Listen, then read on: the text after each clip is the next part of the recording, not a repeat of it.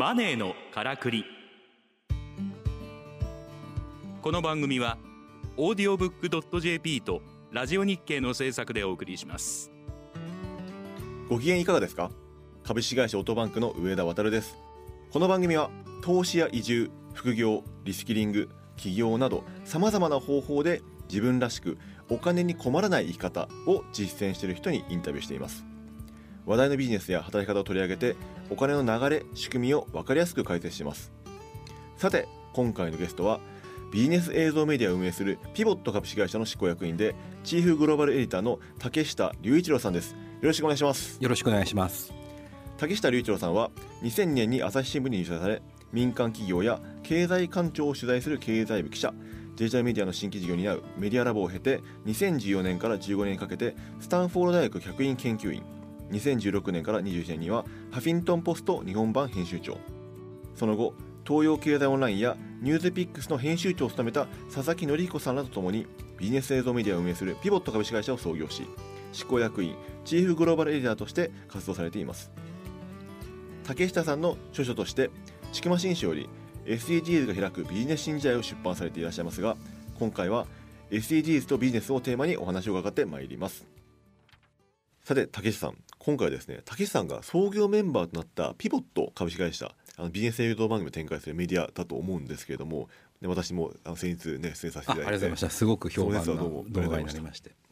その竹下さんが見てメディアとして エスディージー の取り組みを、ね、伺っていきたいなと思うんですけれども、あのピボットさんが エスディージーズ に特に注目した理由って何かあるんですか？うん、それは私がいたからと思います。でもこれは本当にそうで、はい、まあ、ここは大問題で、メディアこそが エスディージーズ 分かってないんですよ、うん、メディア業界の人、はい、うん、なので僕も社内でも多分今後一緒に懸命布教しなきゃいけないし、うん、メディア自身も変わんなきゃいけないと思います。今ちょっと私がいたからですって、これ聞いてる人はなんだこの傲慢な男はと思ったかもしれないですけど結構そこが本質でして、うん、やっぱり今日今回よんかいにわたって伝えさせていただいたことって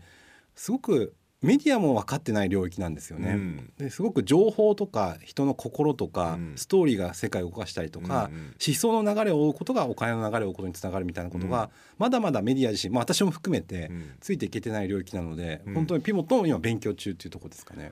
はあ、うん、まだまだ勉強中なんですね、はい、うん、なんかもう専門家的な、ね、感じでこうバンバンやってるのかなと思ったんですけど。そうですね、あのいろんな発信はしてますけど、うん、やっぱりピボットの中でも対立がありますし、うん、一見私が綺麗事に言ってるように聞こえるかもしれないですし、うん、エスディージーズ がなかなか社内でも伝わらなかったこともあるので、うん、そこは一生懸命変えていきたいところかなと思いますね、うんうんうん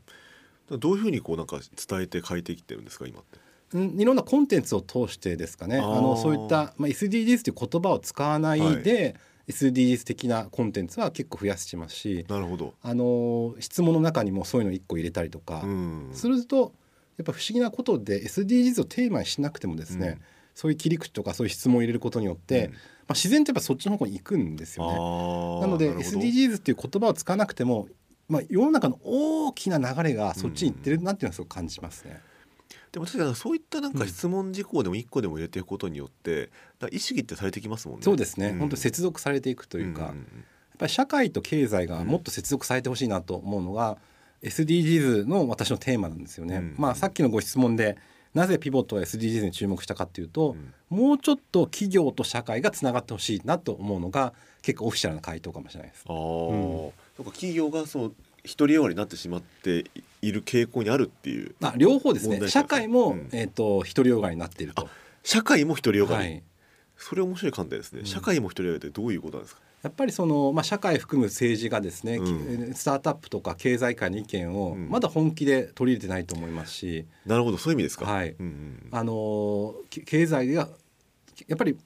起業家って僕すごい尊敬するんですよね、うん、やっぱりあのゼロからいちを作り出している方たちなんで、うんうん、その人たちの熱意がまだ社会にインストールされてない気がするんですよね。だから社会も一人弱になってるのかなと思います。なるほど、なんかやっぱりそのあたりのなんか社会一人弱になってしまって社会企業っていうところをなんかこうつないでいくというか、うん、まあ、それがそのピボットの役割っていう感じなんですか？そうですね、やっぱりメディアの役割って、うん、まあ、かつては情報発信であったと思うんですけど、うん、今は本当回路を作るというか、うん、いろんな回路を作っていくことが役割だと思うんですよね。社会と企業とか、うんうん、えー、社会と司法とかですね、うん、政治と経済とか、うん、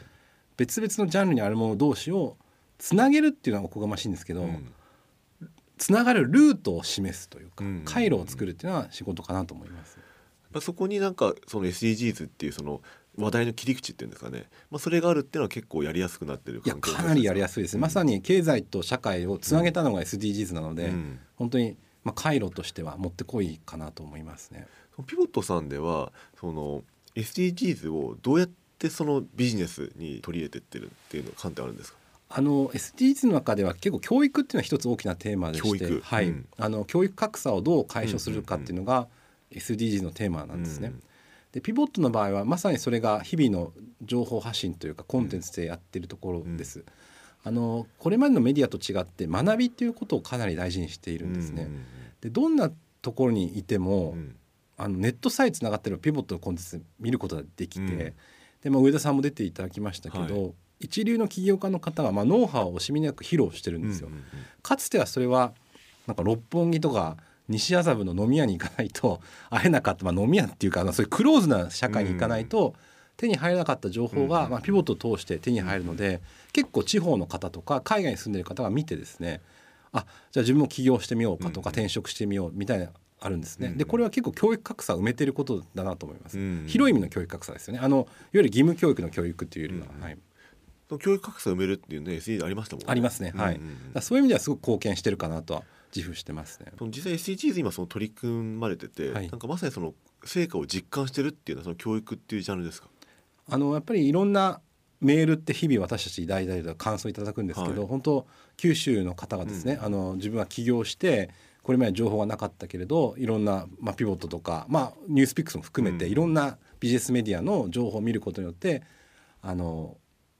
背中を押さえましたっていう方もいますし、うんうん、あるいはあのそれを機に転職したっていう人もいたりするんですよね、うんうんうん、であの教育格差っていう場合多くの人がイメージしがちなのは例えば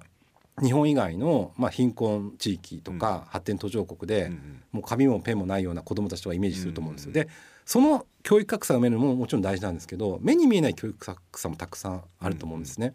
うん、例えばピボットのユーザーの方で、まあ、大企業にいますと、うんでまあ、恵まれてるじゃないですか、うん、で教育格差っていう意味ではむしろ教育の恩恵を受けてたような人たちが大企業に入ってるんですけど、うんうんうん、社内に行くともう全くそういう企業とかスタートアップの情報がありませんっていう人がいるんですよ、うんうんうん、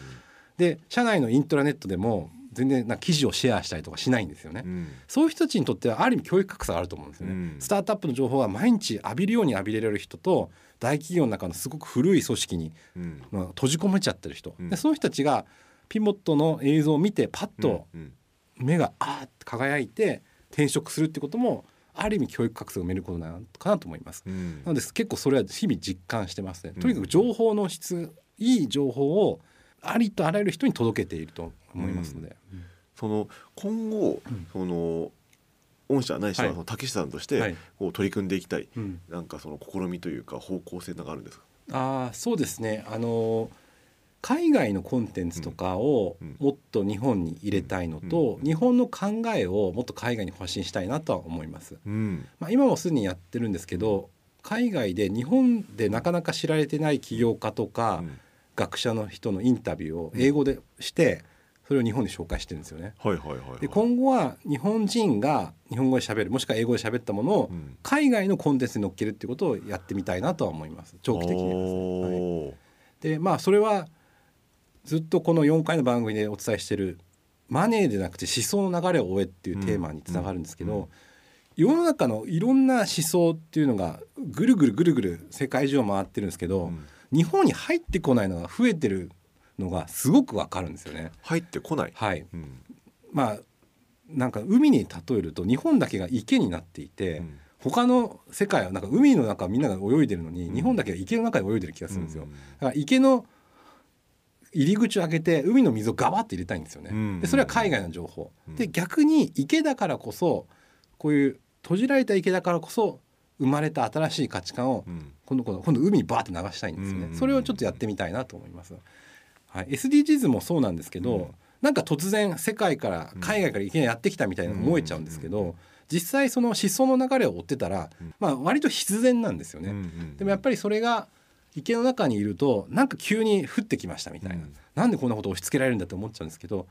流れをずっと読んでいると、うん、あそういうことかっていうのが分かるのでなんか海の流れと池の流れをもっと行ったり来たりするような状態を作り出したいなとは思いますね。だから海外のまあ要所ってあると思うんですけど、翻訳本の ディーエックス みたいな感じというか、はい、翻訳書をどんどん映像化、ね、映像化していきたいなと思います、うん、翻訳書をなんか紹介したい内容を翻訳していくみたいな、はい、しかもその翻訳書が本になる前の段階、うん、そのアメリカの起業家とか、うん、ヨーロッパの学者さんが頭の中に考えていることを、うん、僕はインタビューするとバーッと吐き出してくれるじゃないですか、はい、本にすらなっていない情報を日本に紹介したら、うん、翻訳書の ディーエックス をさらに先というか、うん、人の思想の映像化、うん、人の思想の ディーエックス につながるんじゃないかなと思います、うん、確かになんかあの翻訳書って本になったところには結構もう遅いよねっていう点もありますよね、はい、で、うん、結構やっぱりあの作業大変で翻訳したり、うん、日本の読者に合わせたりプロモーションしたりしてるうちに、うん、次の時代になっちゃってるので、うん、もっとその人が頭の中で考えていることを吐き出してほしいっていう、うん、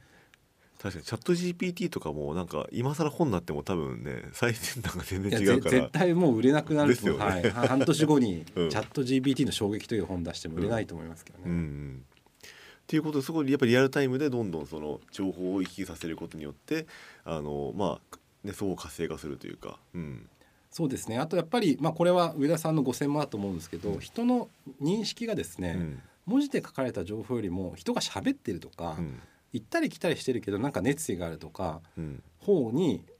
ガガッと触れてると思うんですよね人が、うんうんうんうん、なのでテキスト情報じゃなくて音声とか映像の形で海外の人のアイディアとか思想を紹介できたらすごい面白いし、うんうん、そっちの方が本質的なんじゃないかなとは思ったりします。確かにのテキストってやっぱ読める人ってね実はすごい少ないですからね。少ないですね、うん、はい、しかも実は伝わんない伝わんないですねメディアなんですねテキストって。ツイッターでさえ誤読する人がいるわけなので、はい、もう誤読しかないじゃないですか、うん、ツイッターでは。そうですね。でも音声だとすごく誤読の余地が少なくなってくるような気がしますね、うんうん、おっしゃる通りでなんかラジオとかだとやっぱりその人が伝えたいメッセージ全部伝えきるみたいな文が強いらしくて、あの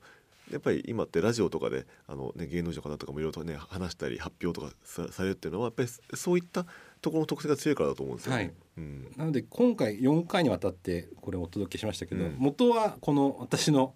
千曲新書の エスディージーズ が開くビジネス時代だったんですけど、はい、本よりもこのよんかいの方が伝わった気がするんですよね。なんかいい多分もしこれ聞いてる方読んでくださる方いたら多分本の印象となんか全然違うと思うんですけど、うん、でも書いてる人間と喋ってる人間同じなので、そうですね、変わらずないんだけど、うん、やっぱ音の方が違う気がするんですよね、うん、なんかよりなんか説得力があるというか身近に感じるというか、うん、そういうのありますよね、はい、そうですね、うんうん、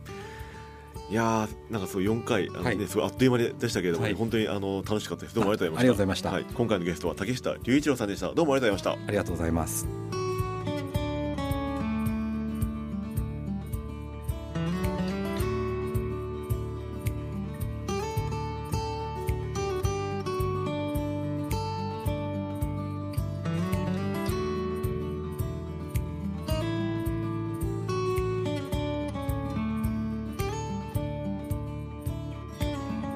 マネーのからくり オーディオブックドットジェーピー とラジオ日経の制作でお送りしました。番組はポッドキャストによるアーカイブ配信を行っております。詳しくはラジオ日経のサイトをご覧ください。ラジオ日経マネーのからくりで検索するとトップに表示されます。